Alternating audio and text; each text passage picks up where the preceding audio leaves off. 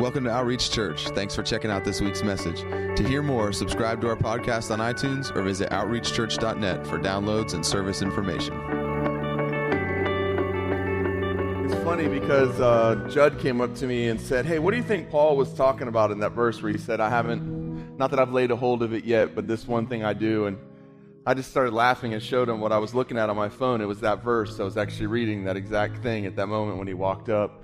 Um, because when we were when we were worshiping just now, we were singing um, that there's no shadow you won't light up, no mountain you won't climb up, uh, no wall you won't kick down, or lie you won't tear down. As I was singing that, I just honestly felt like the Lord was saying, Roy, when, when you get a hold of me, when my love gets a hold of you, this is true about you. That there's no shadow you won't light up. Like when you go into a dark place and there's shadows there and you carry the light. Jesus said, You are the light of the world.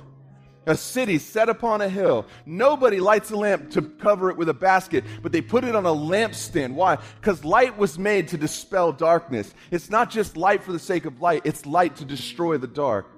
And when the love of God is compelling you, Paul said, the love of God compels us. What does that mean? It means that the love of God controls us, it compels us, it urges us, it pulls us into what God has for us. And when you're being compelled by the love of God, think about it. There's no shadow you won't light up.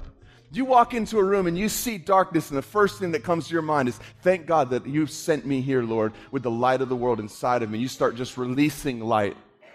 There's not a contest between light and dark. You've never turned on a light switch and the dark said, wait a minute. The second light comes, darkness flees. It has to. It has to. You can't turn up the darkness.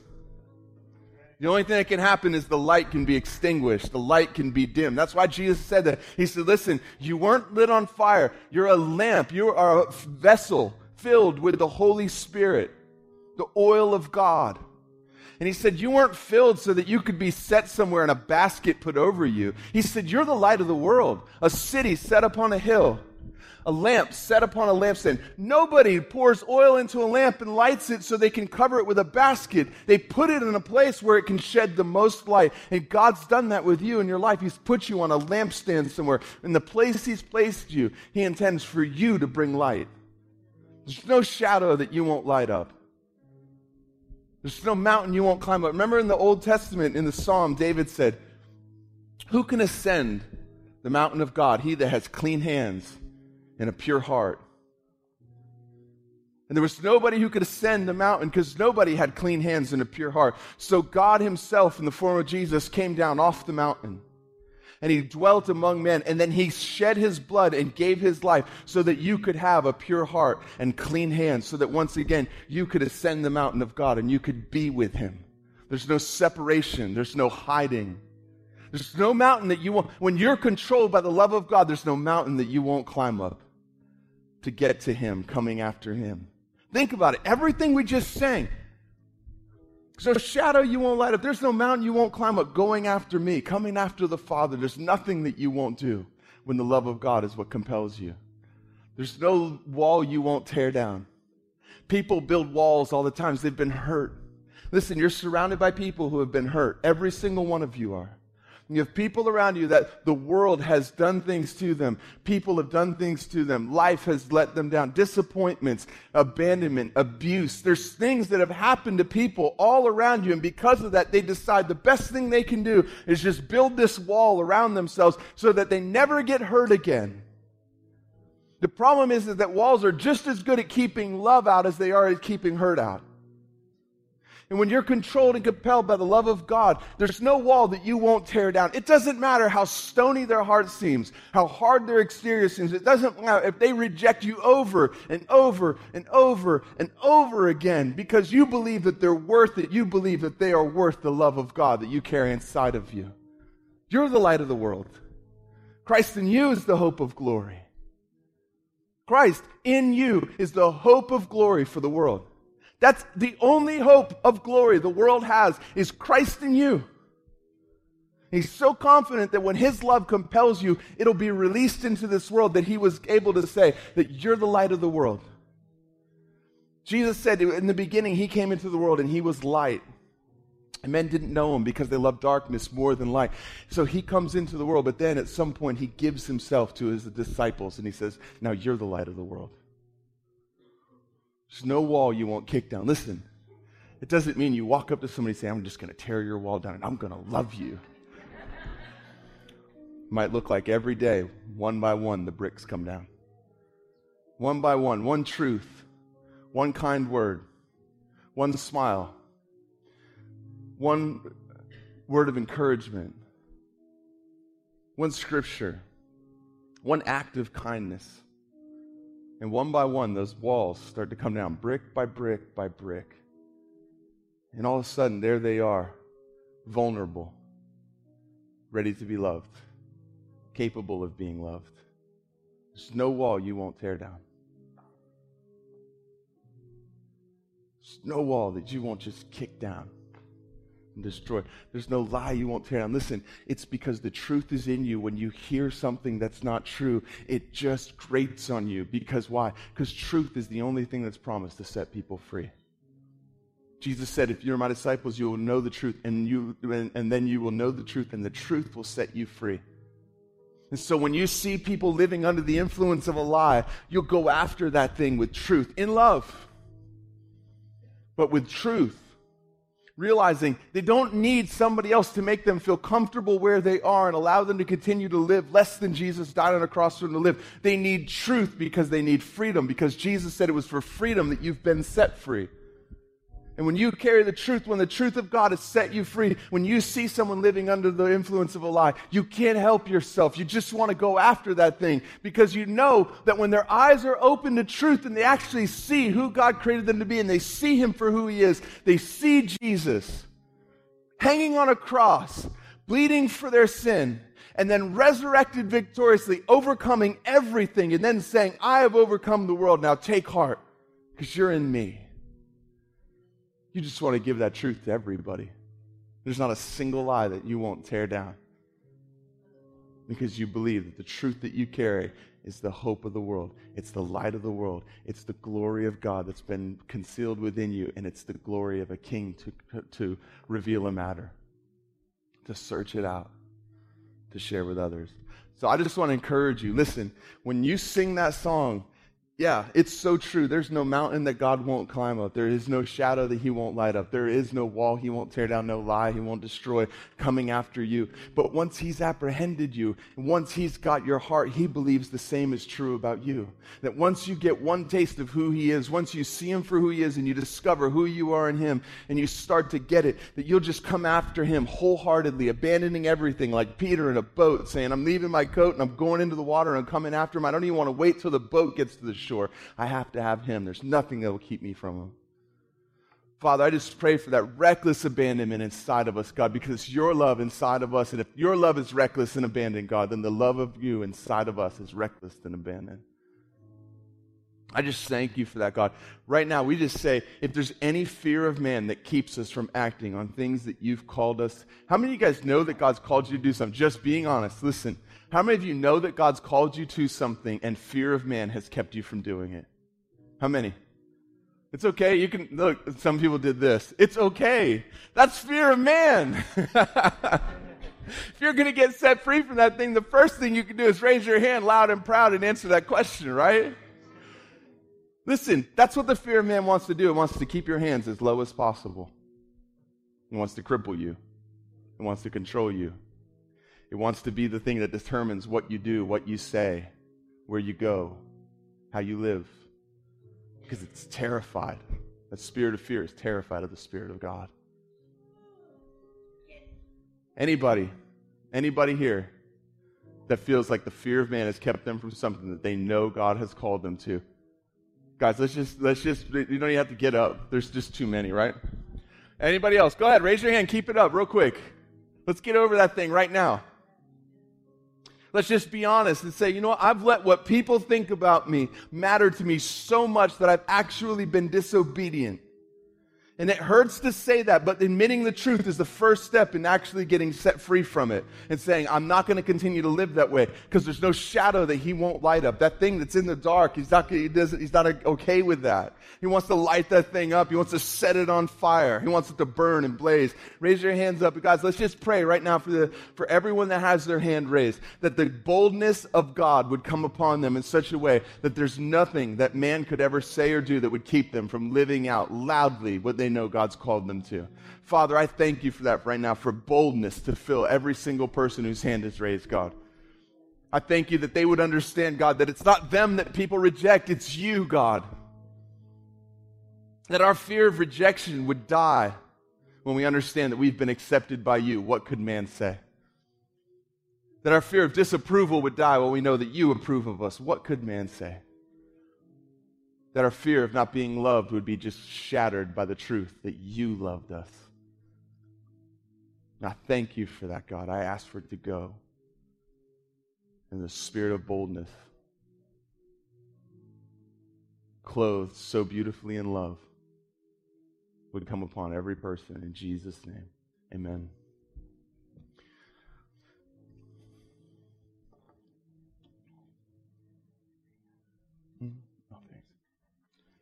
Morning.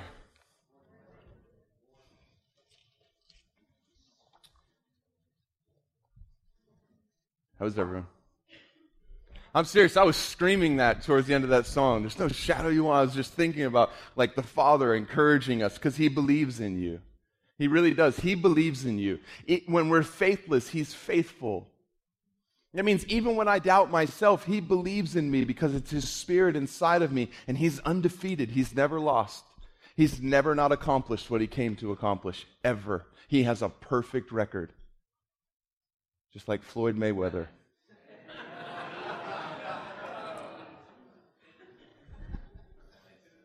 I've seen some people looked a little tired this morning. Might have stayed up watching a fight last night. If you call it that. Anyway. No, but listen. He's undefeated. He's never tasted defeat. He doesn't even know what it feels like to lose. And he's so confident that his spirit inside of you, and that you walking in what he created you to walk in, and you being the person he created you to be, he's so confident in that that he boldly sends you into the world. And he declared, Jesus said this. Imagine this the one who is the light, the one who is the light of the world, he is the light, right? Has the audacity to look at this rogue group of fishermen, doctors, and tax collectors. He looks at them and he says, You're the light of the world.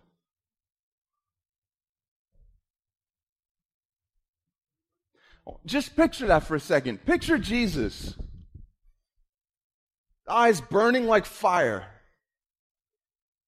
Not, not Jesus hanging on a cross dead. Resurrected Jesus with eyes burning like fire and hair like crystal, who shines as bright as the sun, staring you in the face and saying to you, You're the light of the world. You're a city set on a hill. I never light a lamp to put it under a basket. Uh uh-uh. uh I lit you on fire to put you on display. I, I want to put you on a stand because I want the world to be lighted by the light that's in you. That's, that's what he said over you. All you have to do is believe it and live like it's true. How could you ever be intimidated when the greatest force that has ever existed lives inside of you? Think about that. Knowing God and what He says about you and what He believes about you is the end of the fear of man.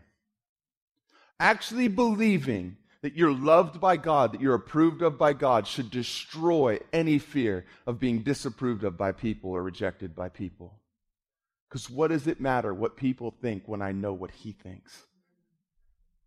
That's not a calloused attitude, right? It's not a hard heart that says, I don't care what anyone thinks of me. That's a hurt person. That's a hurt person putting up a wall that says, I don't care what you think before you tell me. That way, if you say something bad, I've already told you that I don't care, so it doesn't hurt me. See, they're so hurt, it's ridiculous. But it's someone who loves people enough to say, I don't care if you respond the way I want you to or not, because there's a truth that's greater than my feelings. And I love you too much to worry that you may reject me and to sacrifice the truth that I carry for the acceptance that you might offer. That's the heart that God wants to put inside of you. You can just look at people with tears in your eyes and you can say to them, I don't care. Look, I want you to like me. But if you don't, I'm not willing to sacrifice the truth that you need to hear for the chance that you'll like me. Because I'm not doing you any favors.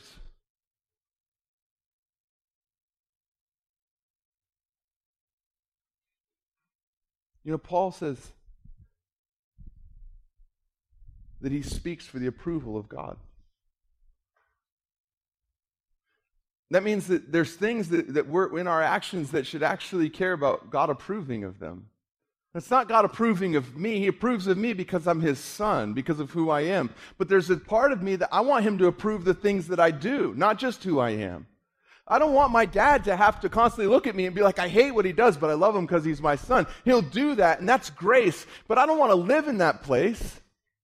I don't ever want that to be an excuse for saying, I'll just live how I want to live and God will love me because I'm his son. That'd be like your son or your daughter at home just absolutely breaking every single rule that you gave them, destroying your house, destroying your trust, destroying their own lives, and looking at you and saying, Yeah, but you can't hate me.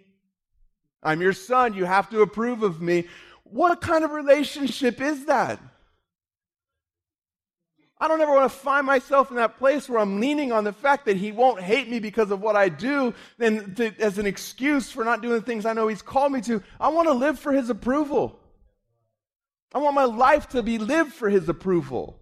I don't want him to just approve of me and go, oh my gosh, I wish Roy would just get it. I love him so much and if he would just see who I've created him to be, but I can't stand the way that he's living. I never want him to feel like that. I never want to have to lean on that. I want to be able to say, God, I'm living for your approval. I know you love me because I'm your son, but I want you to love the things that I do.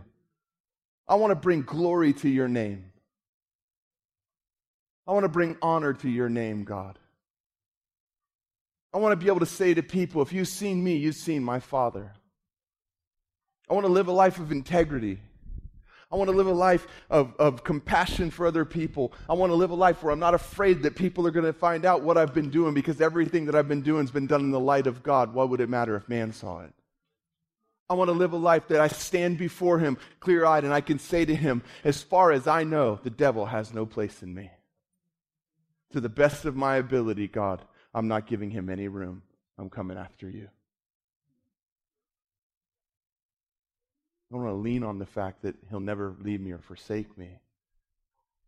You know, that wasn't an excuse. That wasn't a get out of jail free card. That was a declaration of his love.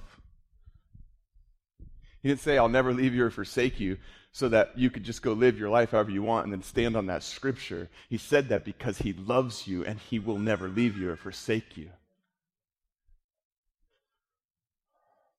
Don't listen. Don't ever buy into that lie that says that, well, God approves of everything I do. No, He doesn't, because He says those whom He loves, He disciplines. If He approves of everything you do, there's nothing to discipline. We got to take the whole counsel of Scripture. We've created this God, you know, God made, and C.S. Lewis said, God made man in His own image, and then man returned the favor. We've created this marshmallow God that's, that, that, that's, a, that's a portion of who he is, but not the fullness of who he is. He's a jealous God. He's in heaven. He's jealous for your affection. He's jealous for your attention. He's jealous for your time. He's jealous for your heart. And when you give it to other things, it breaks his heart, not because he's in heaven offended, but because he knows the best thing that you can do is to give yourself to him because he loves you. That's how he can be a jealous God without being in sin like we would if we were jealous, because it's not for his own sake, it's for your sake. Because he loves you. He's the shepherd wanting to lead you into green pastures, not so he can eat, so you can eat. He makes you lie down in green pastures for your sake. He leads you to cool water, not because he ever needs a drink. He's never been thirsty ever. That's how you know on the cross he was fully man. When he said, I thirst. Why? Because he told the woman at the well, If you drink of me, you'll never thirst again. How can the one who said, If you drink of me, you'll never thirst again, fully thirst? It had to mean at that moment that he had become the sin of the world. That's the only way he could ever thirst. All right. Good, good word, Roy. Awesome. No, it, no, no, no, no, no. It's too late. It's too late. You missed your opportunity for sincerity. And don't try to make it up when I say something corny later. I'll know. So will he. He doesn't approve of everything you do. But he does love you. All right, so uh, we're going to actually take up our offering right now. I was just going to launch into the message, but um, so everybody here that has something they're going to give, take it out, just put it in your hand. And we're going to just declare these things together. We have a few of these declarations that we're going to be doing, but it's just so good to have the word of God come out of your mouth. And so every one of these declarations, when we say thank you, we're thanking him for a promise. And when we say we believe, we're declaring what the word says is true. You ready? Get your offering out. Muthi, get it up on the screen because I don't have it in my notes. Yeah. Ready? We're going to declare this together. Thank you, Lord, for your hand of favor and blessing on our lives. We believe that every good thing we have is from you. Thank you for the abilities you have given us. We believe that you delight in the prosperity of your servants and that it is you that gives us the power to make wealth. Thank you for creative ideas and solutions we believe that as your children, we have access to the greatest creative force that has ever existed. Thank you for favor and opportunity. We believe that you open doors no man can shut. Thank you that we have no lack. We believe that you are aware of our needs and have more than enough to supply according to your riches and glory in Christ Jesus. Give us wisdom to steward our resources well for your glory. Help us to always remember why we are blessed, that we would never live selfishly, but always led by your Spirit, looking for opportunities to be a blessing. God, we thank you for that. We thank you that every one of the we believes comes straight from your mouth in your word, God. And that as we declare that, we tell our, our minds, no matter what life would tell us, we believe your word over anything. In Jesus' name, amen. You know, it's important that you get to a place where, where you actually live that way, where you get so established in truth that you just live according to truth, no matter what's going on around you. I was talking to someone yesterday who'd been struggling with anxiety. And they said, you know, I haven't even been able to eat. It's like I haven't wanted to eat. We were just talking through that, you know, how, how, what to do about that, and what, what, what, what should I do? And I said, listen to me. You're not created for anxiety because Jesus said, Be anxious over nothing. That means that there's nothing that you should ever need to be anxious about. You can choose anxiety, and you can actually feel anxiety and then latch on to that anxiety and allow that to become your reality. But if Jesus said, Be anxious over nothing, then that means that He died for a place that you can live in without anxiety and be anxiety free. Not that we don't have things that come against us, not that we don't come into things in this world, not that we don't have moments where we just go to Him and say, God, I don't know what to do, help. But we come to a place where we're not okay living anxiously because we realize that if Jesus said not to, then He provided a way for us not to. I said, So what you need to do is this you need to realize God created your body to eat food. And so, as an act of war, go sit down and take food, and I don't care if you have to chew it up and push it down your throat with your finger, you tell yourself, I'm going to live by what God has said over me more than over what I feel. I'm not going to allow what I'm feeling in this moment to dictate the way that I live. I will no longer stop eating because anxiety is telling me that I can't eat. I will sit here and I will look you in the face and I will see it for what it is and I will chew the food and I'll swallow the food. And I don't care if I have to sit there for an hour, I'm going to do it because I'm going to live by what I know to be true and not by what I feel.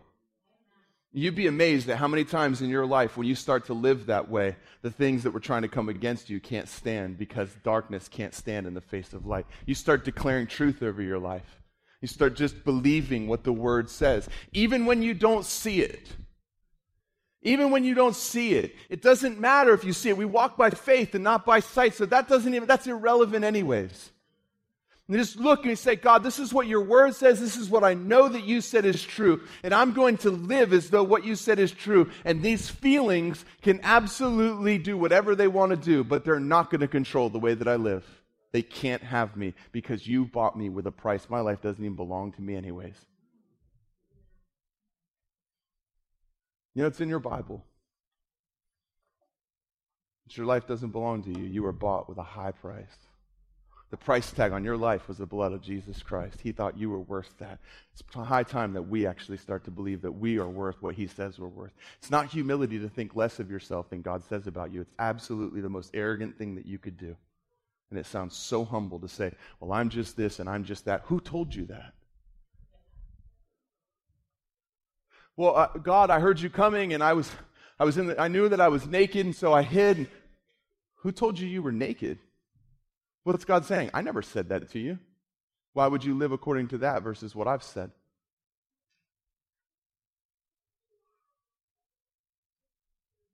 It's a good word, Roy.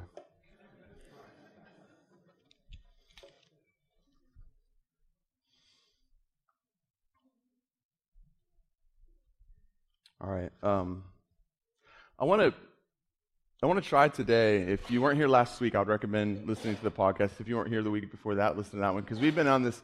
We've been kind of weaving a thread for quite a while now, and they all kind of lead to the other. Um, but I, I kind of want to bring a little bit of balance to the message from last week. And I don't mean that in a negative way. I'm not here to criticize anything that I said last week. I'm not up here to be double minded and say what I said last week doesn't mean what I said. But I am saying that there's a, there's a danger sometimes if we only hear one side of something that we start to just go full after that without realizing there's also another side of the coin and that both sides are actually necessary. You know, it's like, it's like the teaching of the love of God without teaching the fullness of what his love really is. You know, so we reduce love to nice. God's not always nice in the way that we would call nice. Because it pleased him to crush his son. There was a purpose, obviously. But I don't know many fathers that could say that it pleased them to see their son go through what Jesus went through.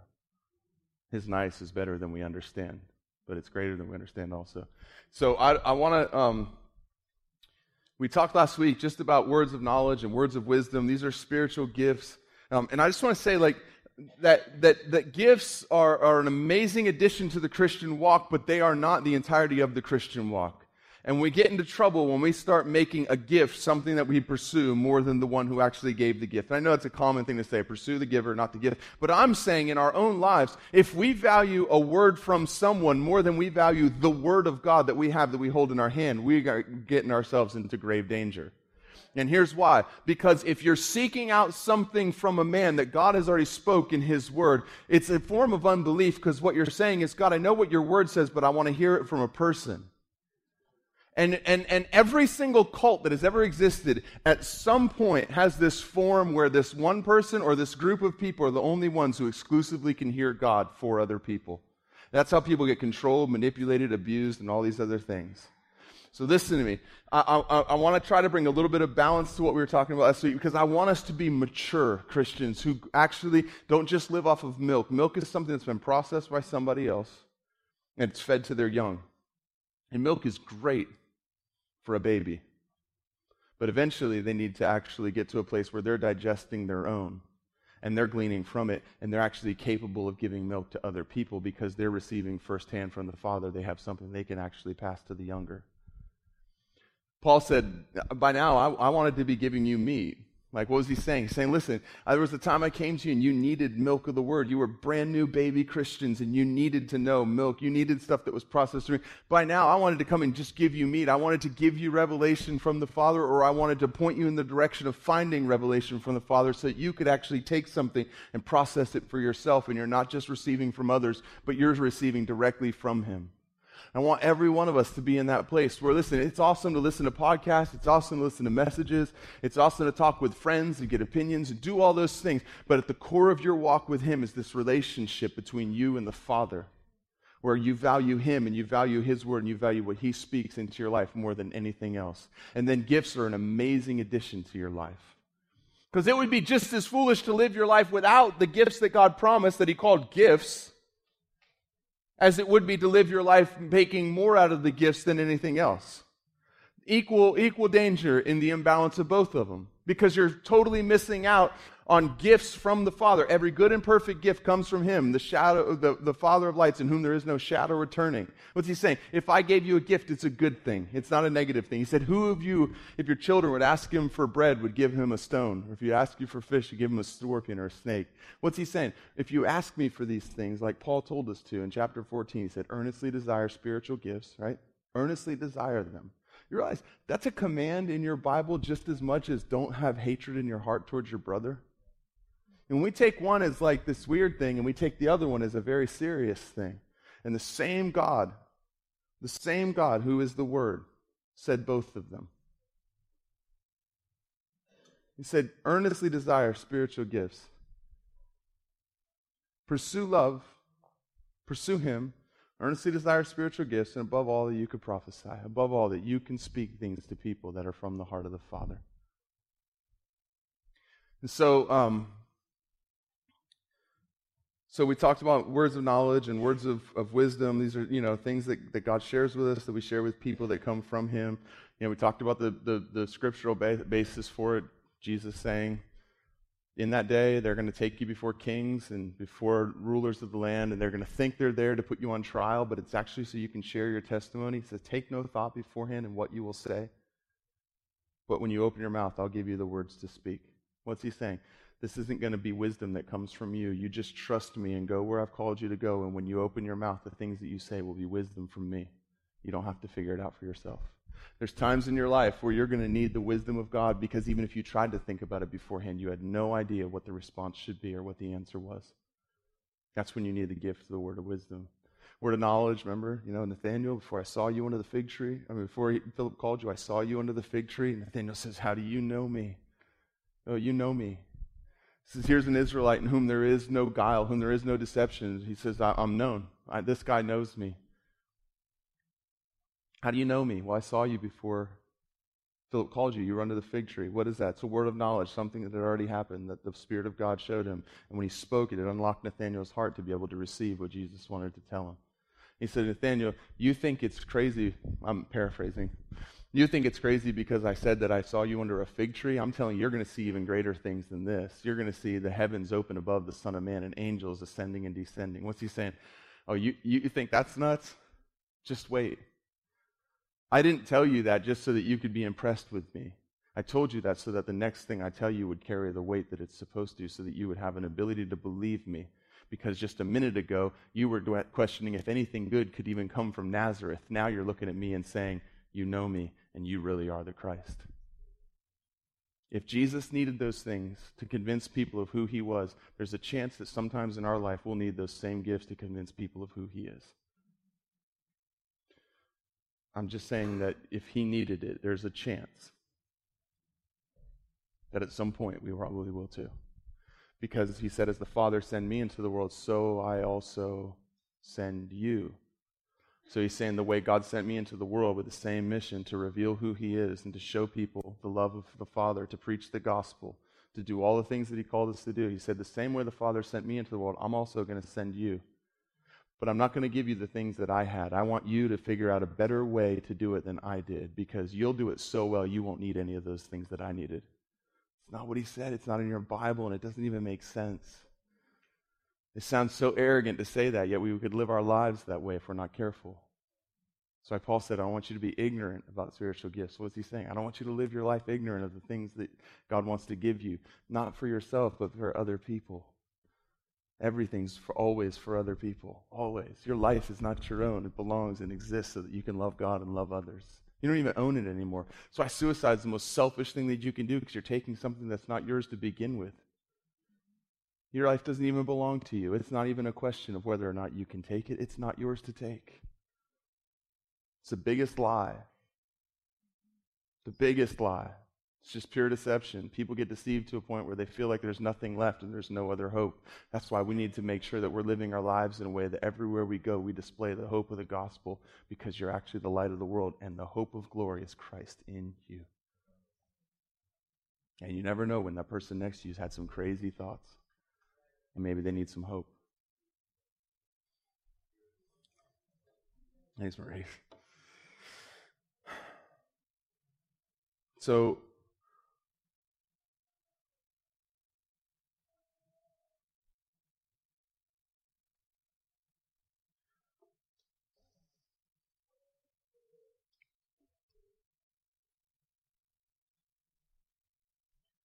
most of the time when I've given someone a word, I, have given people words where it was like stuff that was just completely out of nowhere, right? Like uh, a woman comes up and needs prayer, and they have been trying forever, can't have a baby. Doctors have told them that there's a likely chance they will never have a baby. And I'm just praying for her, and I feel like inside of me, and I didn't hear a voice from heaven say something loudly.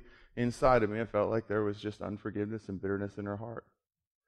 And so I looked at her and I said, I feel like you have unforgiveness and bitterness in your heart, and even towards your husband. And the minute that you actually will, will forgive and repent, your womb will be open and you'll have a baby. That's just what I felt like God said, so I declared it. Two months later, she's pregnant, had a baby. I didn't know that like I had some brilliant thing. And it's not like God spoke audibly. I just had this knowing because the Spirit of God's inside of me. And so, because I, I knew something that I shouldn't know, there's a good chance that that's God telling me that. I open my mouth and I speak it to her. She has the choice to believe it or not. She has the choice to act on it or not. That's something I want to just tell you guys. Listen, there's another danger that comes with living by the prophetic is this, is that we think because we have a word, there's a guarantee attached to it because if God spoke it, then it has to come to pass. Be careful. Be careful because a lot of times a word for someone in particular, a person, is not so much a guarantee as it is a, a, display of God's heart for them, and there's potential in that word, but there's also something required of that person many times. So think about this. You can open your Bibles up and, and, and we'll make it official. Genesis chapter 3. Um, this is while the people of Israel are just being completely, I mean, it's not Genesis 3, it's Exodus 3. Yeah, it must be Exodus 3. I got Genesis written down there. I don't know why. Um, it's verse 7 it says, The Lord said, I have surely seen the affliction of my people who are in Egypt and have given heed to their cry because of their taskmasters, for I am aware of their sufferings. So I have come down to deliver them from the power of the Egyptians and to bring them up to that land, from that land to a place that is good and spacious, to a land flowing with milk and honey, to the pa- place of the Canaanite and the Hittite and the Amorite and the Perizzite and the Hivite and the Jebusite. So God says to Moses, He comes along, He says, Listen, I've seen and I've, I've seen the way that they've been treated, and their cries have reached my ears, and it's time for me to deliver my people out of here. And I'm going to take them from this place, and I'm going to bring them into this land. That's his heart. For who? For the people who are crying out to him, for the people who are enslaved. This is God's heart. He tells Moses, You're going to be the man that's going to bring them there. You're going to take them into that land. And so he declares that this is his heart. This is what he wants to do. But then he brings them out of, the, out of Egypt and he says to them, I want you to trust me and I want you to obey me.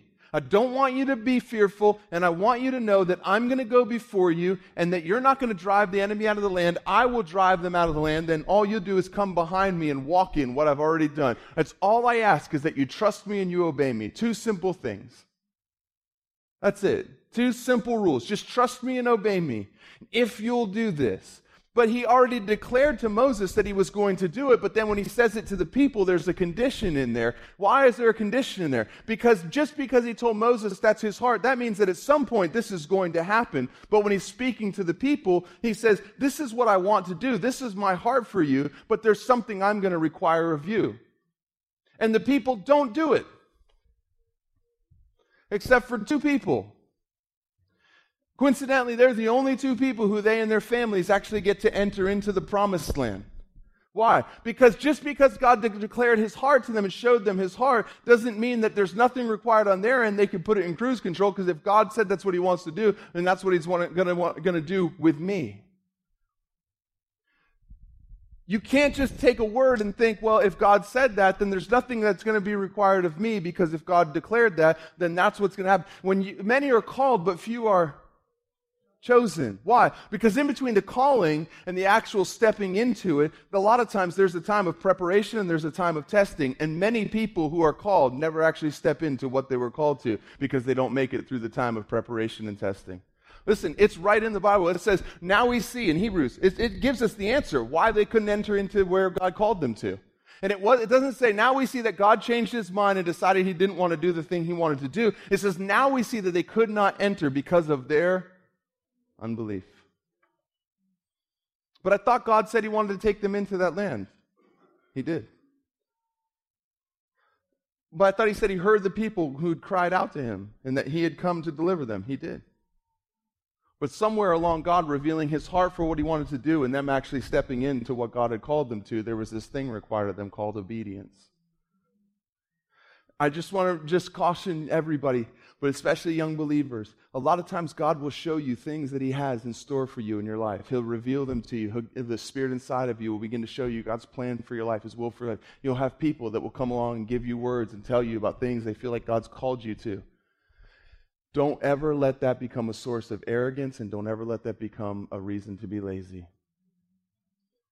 Because either arrogance or laziness can keep you from actually stepping into the things the Father has for you. Not because He's keeping you from them, because you're keeping you from them.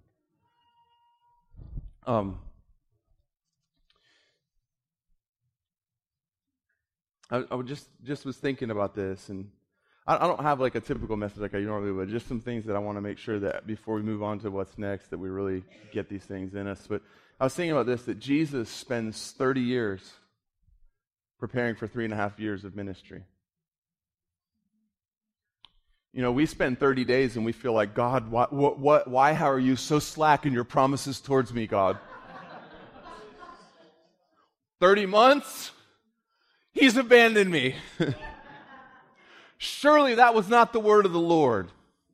Surely God didn't really say, listen, we laugh, but it's the truth because sometimes we go 30 days or 30 weeks or 30 months and we feel like God has completely abandoned me or I completely missed it because what he promised me hasn't come to pass. Jesus spent 30 years preparing for what he knew he was called to at 12 years old. At 12 years old, he knew who he was because when they came looking for him, he said, Why are you surprised? Didn't you know that I would be about my father's business? At 12, he understands who he is and what he's called to. And he doesn't step into it for 18 more years. And he's perfect. So he didn't miss it. You know, a lot of times we think, well, someone must be being disobedient because this is what God called them to, and we don't see them stepping into it. You would have said that about Jesus had you watched his life, because from 12 years old to 30 years old, he was being completely obedient, doing exactly what God called him to do, and yet he wasn't stepping into the thing that he was born for, that he came to earth for. And a lot of good charismatics would have been like, well, I guess between him getting the word and where he's at, there must have been some unbelief or disobedience. There must be some hidden sin in there. Maybe it's a generational curse, something we can break off and bind. Woo! Well, we'll start digging and fishing for things because there has to be a reason, and maybe sometimes the reason is is because you haven't stepped into what He's called you to because He hasn't prepared you yet to be the person that you need to be when you step into that place. And He is more concerned with you being ready to step into it than He is with your timeline. I promise you. God, why have you forsaken me? I know, I'm, I'm just like, yes, we get this stuff. Because listen, discouragement comes when we feel like something God has promised us is not going to happen or has taken so long or has delayed. David, 14 years. Somewhere between 13 and 14 years from the time he's crowned king to the time he sits on the throne. And guess what? It got to him. Why have you forsaken me, God? They, they, you, you, have, you have abandoned me. my enemies want to devour my flesh. You hate me. This is David in caves. We don't write these songs like that anymore. Thank God. you imagine that'd be a real big hit. Someone, one of the worship leaders, got on stage and said, "God, why have you forsaken me? You've turned your head away from me, and my enemies are are standing at the gate ready to consume me. I am nothing. I'm laid before them naked and bare. You, you, you guys would all look at them like, what? And we might not write songs like that, but we will develop attitudes like that if we're not careful because the thing that God has spoke to us hasn't manifested yet. And we start to think that certainly there must be something wrong. Or if we see it in people's lives, like sometimes when God shows you something to tell somebody. Remember, Paul says to Timothy, he says, you know, hey, Timothy, don't forget, fan into flames the gift that's put inside you. What's he saying? He's saying, Timothy, I already laid my hands on you. You already have the giftings inside of you that you need. But there's something that's required of you, Timothy. You fan the flames. You go after them. You don't need more from God. Not in that respect. You need to fan the flame of what God already placed inside of you. You don't need another coal. You just need to fan the flame so that coal bursts into one. Come on, Timothy. Lay some wood on that thing. Get in the Word and start studying. Start seeking God and asking Him, God, if this is who I am and this is who you've called me to be, what do I need to do in the, in the meantime to make sure that when I get to where you've called me to, I'm the person I need to be to step into it? And seek Him out. Ask, seek, knock. These things are in there because He really wants you to ask and seek and knock. It's not just so that we have things to hang on doors or cute posters to make. It's, there's a promise from God. It says, For everyone that asks will receive, and everyone who seeks will find, and everyone who knocks, it will be opened unto them. That's a promise from God, but there's something on that side. It doesn't say, ask, seek, knock. And if you don't, I'll just give it to you anyways through a prophetic word. It would be a violation of what he spoke. Because a lot of times the things that he has for us require something on our end. And people say, well, yeah, but you know, we're human beings, not human doings. We just have to be. That you guys have heard that before, right? I'm not the only one. I've heard it, right? No, just be, bro. Listen, that's in regards to your salvation and who you are in Christ. But you were saved unto great works that he prepared beforehand that you should walk in them. Let's not confuse salvation with the, with the Christ life that we're called to. As the Father sent me into the world, so I also send you. Christ was always going somewhere. He was always doing stuff. And a lot of it was motivated by the prophetic words over his life. He goes into the temple and he chases people out. Why? Because zeal for his Father's house would compel him, consume him. He's sitting there with the disciples. Think about this. In, in, in um, oh, I'm so far ahead of myself. That was in Luke, yeah. Oh, yeah, okay. So, Matthew 26, verse 20 says, Now when evening came, Jesus was reclining at the table with the twelve disciples. As they were eating, he said to them, Truly I say to you that one of you will betray me. Being deeply grieved, they each began to say to him, Surely not I, Lord. And he answered and said, He who dipped his hand with me in the bowl is the one who will betray me. The Son of Man is to go, just as it is written of him. But woe to the man by whom the Son of Man is betrayed. It would have been good for that man if he had not been born. What's Jesus saying? Jesus says, Listen, I'm going to go just as it was written about. Me. What's he saying? I'm so aware of the prophecies over my life. I'm so aware of them that they actually shape the things that I do and the way that I live. The words that God has spoke over my life shape the way I live and change the things I do. Let it be said of us that the word of God in all its forms, written, spoken, dreams, every way that God communicates with his people, let it be said that the word of God shapes the way that I live. Jesus says to him, the Son of Man, when he walks into the temple, he asks for a scroll. They hand him Isaiah. He opens up and starts reading a prophecy about himself. Why? Because reading what God has said about you is an amazing thing to do because it reminds you why you're here. He says, The Spirit of the Lord is upon me because he has anointed me to preach good news. He's brought me to preach the gospel to the poor, to give sight to the blind, to set captives free there's all these things that Jesus came to do, and he declares these things as he reads a prophecy from the book of Isaiah about himself. Meaning what? When Jesus said he would go into the synagogue and he would read, what's he doing? He's opening the Word of God and he's reading who he is found in scriptures. You can do the same thing today. That's what it says the man who looks into the Word of God is like a man who looks into the mirror. Why? Because when you see what God says about you, you see what manner of man you are. So you look into the Word of God and you see what manner of man you are. Why? Because when you see what God said about you, you see who He created you to become. And you don't let the things that you read discourage you when you see that what you, He says about you and what you know to be true don't line up. You let it encourage you and call you into a greater level of obedience and walking after Him. Because everything He said about you is the potential that you have to become. Every single word that He's ever spoke about your life, you have the potential to become. Everything.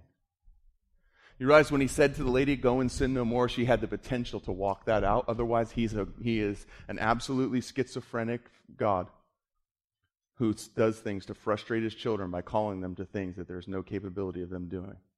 So, do you think she did? I don't know. It doesn't matter. The point is, the potential was there because God spoke. Every time he speaks, it carries the potential. It shows his heart.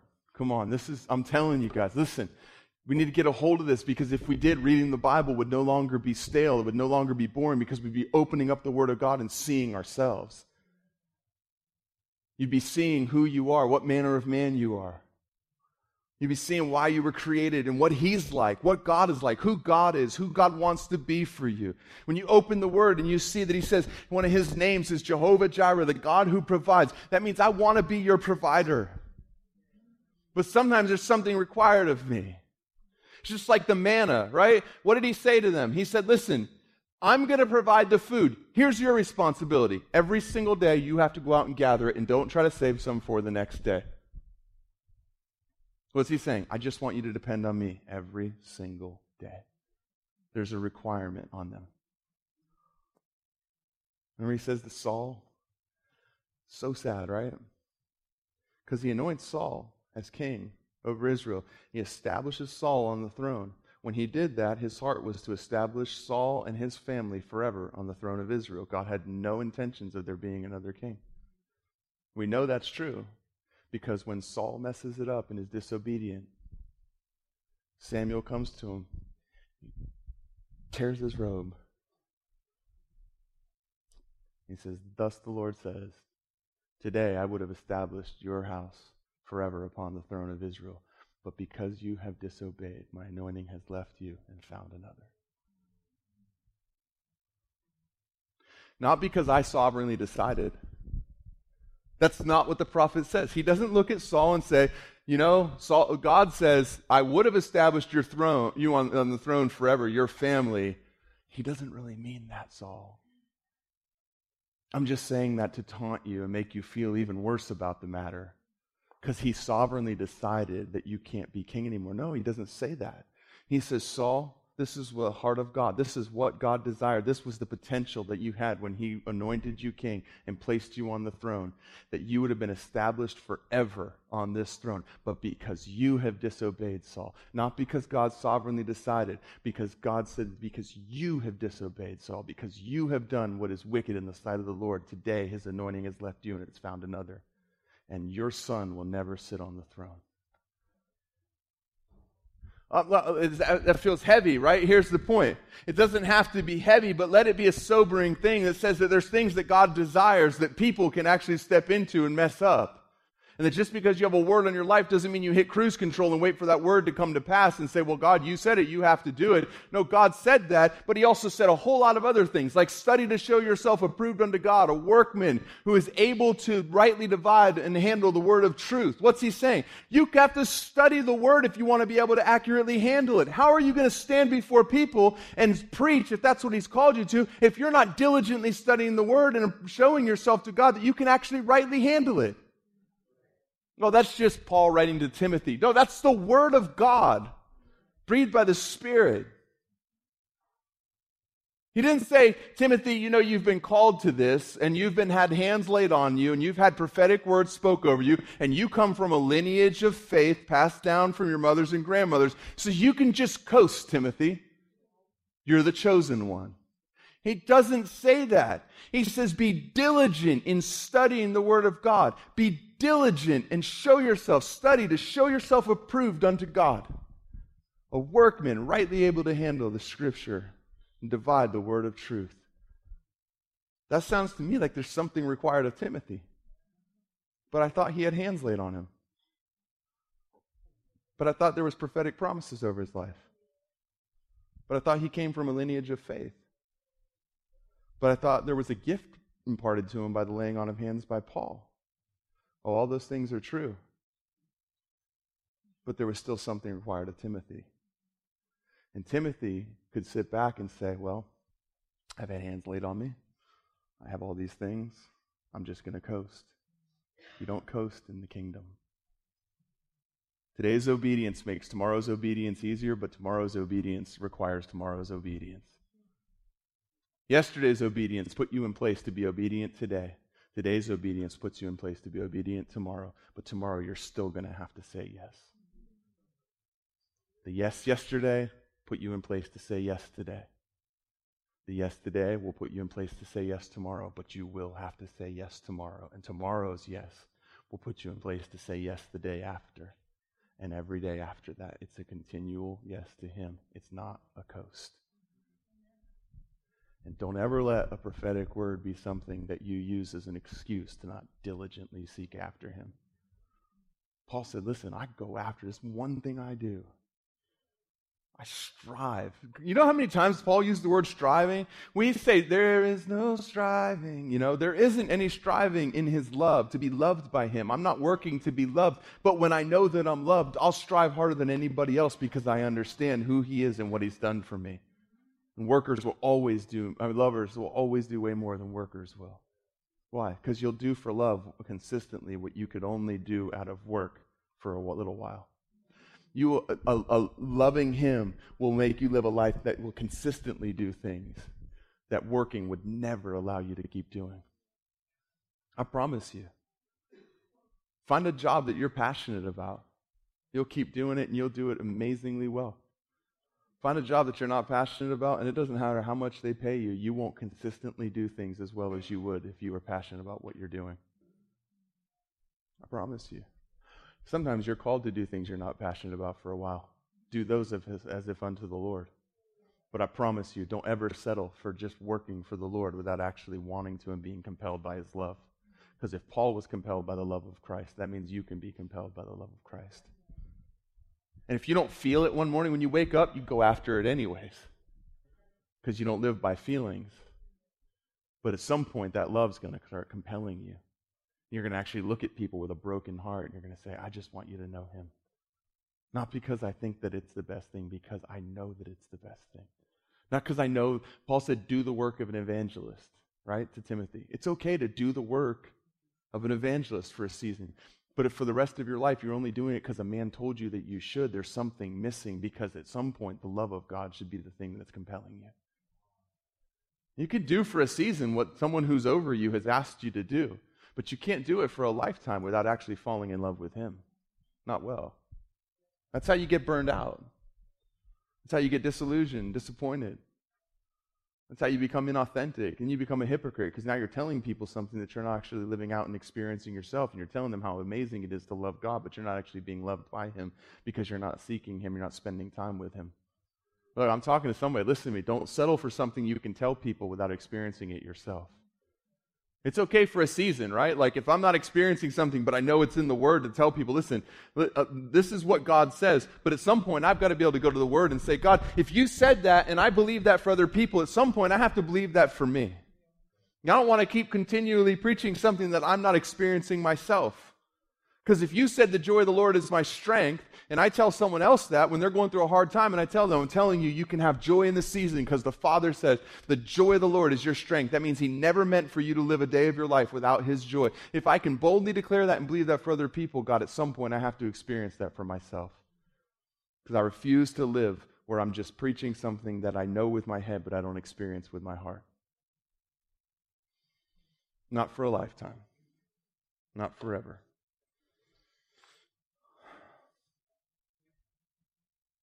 Another thing that um, that we have to be careful for is that a lot of times when you hear a word,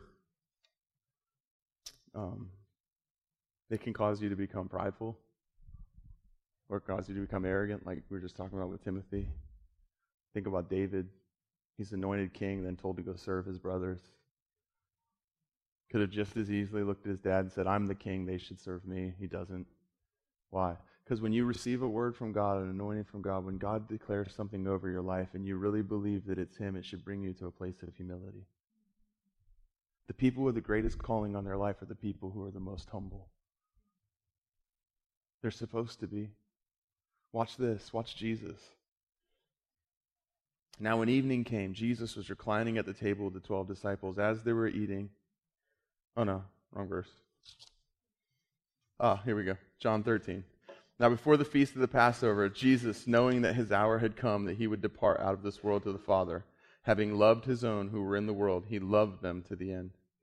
During supper, the devil, having already put into the heart of Judas Iscariot, the son of Simon, to betray him, Jesus, knowing that the Father had given all things into his hands and that he had come forth from God and was going back to God. What's he saying? Jesus fully realizes who he is, where he came from, and where he's going, and knows that all things have been given to him by the Father. Not some things, not just a word, not just a gift, not just an anointing. All things had been given to him by the Father. Jesus, knowing that the Father had given all things into his hands, and that he had come forth from God and was going back to God, got up from supper, laid aside his garments, and taking a towel, he girded himself. Then he poured water into the basin and began to wash the disciples' feet and wipe them with the towel with which he was girded. Knowing who you are, knowing who's God, who God has called you to be, knowing the calling that's on your life should always bring you to a place of ultimate humility.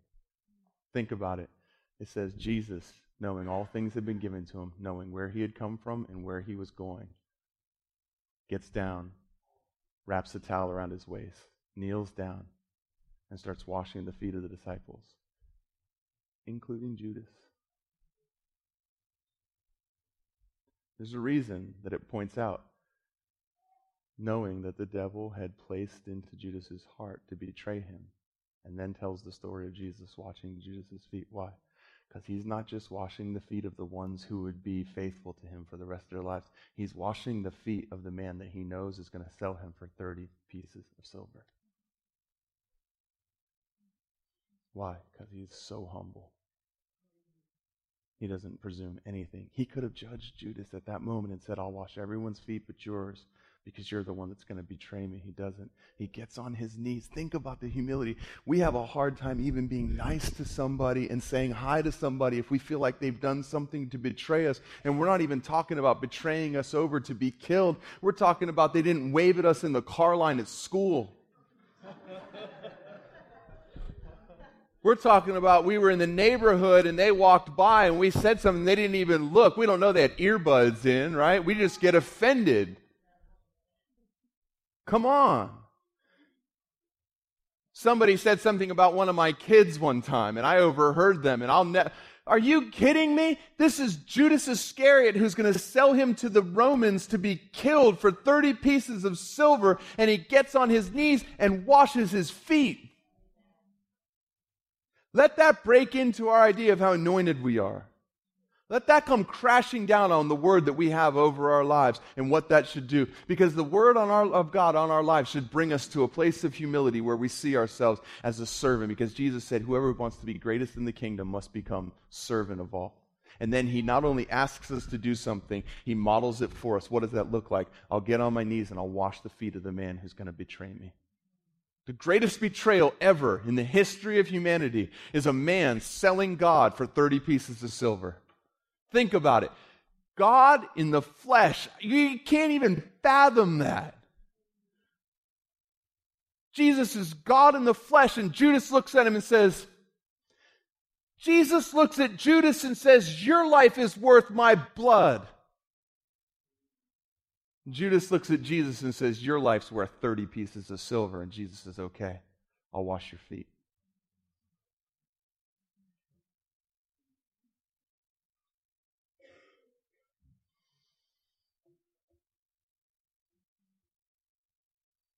knowing all things have been given to him, that he came from God, that he was going to God. He gets on his knees and washes the feet of Judas Iscariot. Be careful if you ever let the calling, the anointing the things that God's declared over your life become a reason to not serve other people and to not live a life of humility. Because before you're called to any of those things, you're called to be like Him, and He never did. Even when everybody in the history of the world would have said that Jesus was totally justified in saying, I'll wash all of your feet, but I'm not washing His. Everybody would have said, That's okay. That would have been maybe the good way to show them who was going to betray him, because he's going to do that in a little bit, anyways, right? Why wash his feet? Why not let that be the way you show everyone? I'm going to wash the feet of everyone but the one who's going to betray me. And nobody would have held it against him, but he doesn't do that. Why? Because he's letting us know this isn't about whether or not you respond. It's about my love for you. Has nothing to do with the fact of what you're about to do to me. I don't care what you're going to do to me. I'm going to love you. I promise you, at some point, Judas realized, oh my goodness, the man who I sold for silver was actually God. And he knew what I was going to do, and he washed my feet. And I think that was the thing that wouldn't let Judas live anymore. And that's the reason why he went and ended his own life, because he couldn't live with the fact that the man who he sold for silver knelt on his knees and washed his feet, knowing what he was going to do. Because nobody expects to be loved like that.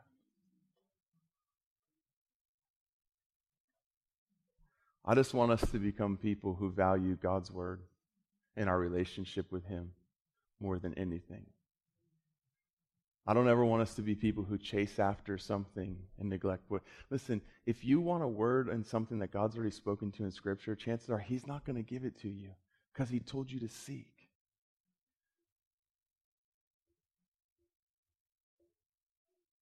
And a lot of times we want a word on something that God's already spoke to us about, and all that's showing is we don't believe the word we've already got. We want another word. And He's not going to do that because He's not into confirming our unbelief and making us feel comfortable in our unbelief.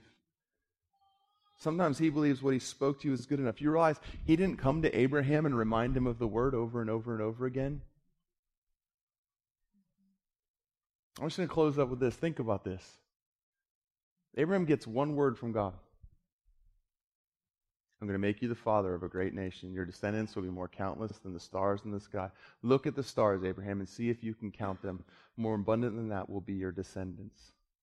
How can that be? I don't even have a son, and I'm an old man, and my wife's already past the age of being able to give birth. Your wife will give birth to a son. His wife laughs.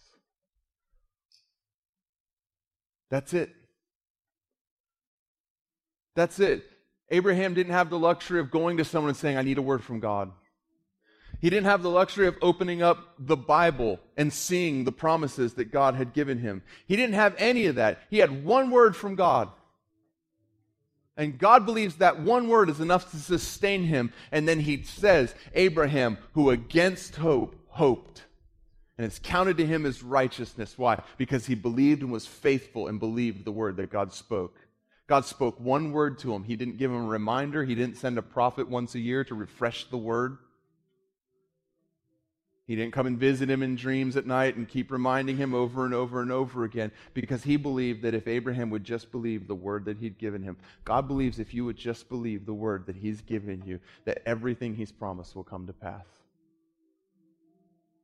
To him, it's good enough. Why? Because he spoke one word Light be, one word in their, in their language. Light be.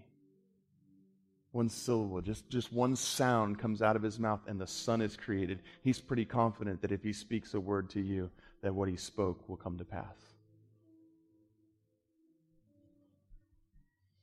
So I want us to earnestly desire spiritual gifts, but I also want us to realize what they're for. I want them to have the right place in our hearts. And I want to make sure that we don't get become people who pursue something at the expense of another. That you know that's what happens, right? Because there's error in saying that, you know, well, none of the spiritual gifts are for today, which the Bible definitely doesn't say. We already talked about that so many times, and it's so biblical, right? But the error to that is we come out of that ditch and we swerve so hard into the other ditch where that's all we chase after, and we forget the fact that over there in the middle is Jesus and the scriptures. That over there is Jesus saying, Study to show yourself approved unto God. Study what? The scriptures. That Jesus memorized the scriptures. That when Jesus answered the devil when he was being tempted by him, he didn't use a prophetic word, he used a word that was already established in the written scriptures to defeat the enemy.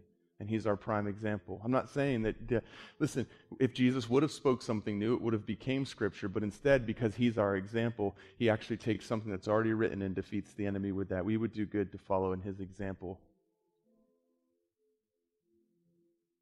To know the word. And when you're reading it, read it to know there's a time in my life where I'll need this because God does not waste his words because he values his word even above his own name. He exalts his word above his own name. He doesn't waste it. If he said, Don't cast your pearls before swine, he said, Don't give something of value to someone that can't value it. He, said, he does the same thing about his word, meaning what? If he gave you his word, he trusts that you are probably capable of valuing it and that it's capable of accomplishing what he wants to, to accomplish. If he believes that, then that means when I read that word, there's a time coming in my life where I'm going to need this. And even if in the moment it doesn't make a huge impact on me, and even if in the moment I'm like, whoa, God, that's so amazing. Thank you for this revelation. The word of God is going inside of me, and there will come a day when the Spirit of God brings into remembrance what Jesus said. And I'll know why I needed to know that word because it'll come bubbling up from inside of me because I have it inside of me. Study it, know it. It's the filter we run prophetic words through, anyways. How are you going to judge whether the word was from God or not if you don't know what God's already spoke? Come on. We have to know these things, value these things. I want to be a family of God that just values, that we just know the word. That we, you know, realize most of the time when I give someone a word of encouragement, it's from the scripture. Almost everything I say to people, there's a scripture verse. Why? Because it's the best way to know God's heart is by knowing what He's already said about the situation. And if I need more than that, he'll give it to me because he's a good father that doesn't withhold gifts from his children. And if I'm listening and I'm being obedient, if I need to operate in something else, he'll give it to me because I desire that. But I'm not going to wait on the thing that, that, that I don't know is coming and at the, and at the neglect of the thing that he's already given me. And that's his word. It's spirit inside of me. So, God, I just thank you for that, God. I thank you that that we would be able to properly steward gifts, God. That we would be able to properly steward these things that you've placed into our lives, God. That the callings and the giftings and the, the anointing and, and the things you've called us into, God, that they would never become a source of pride or arrogance or entitlement, God, but that we would humble ourselves before you, believing to the core of who we are that what you said about us is truth and being humbled by that in the same way that Jesus was. God, don't ever let us withhold our love because of somebody's actions to us. In fact, maybe that person needs their feet washed more than anyone. Maybe they're the one at the table that's hurt. And they need their feet washed more than anyone else. I just thank you for that, Father. I thank you that you're good, that you're kind. In Jesus' name, amen.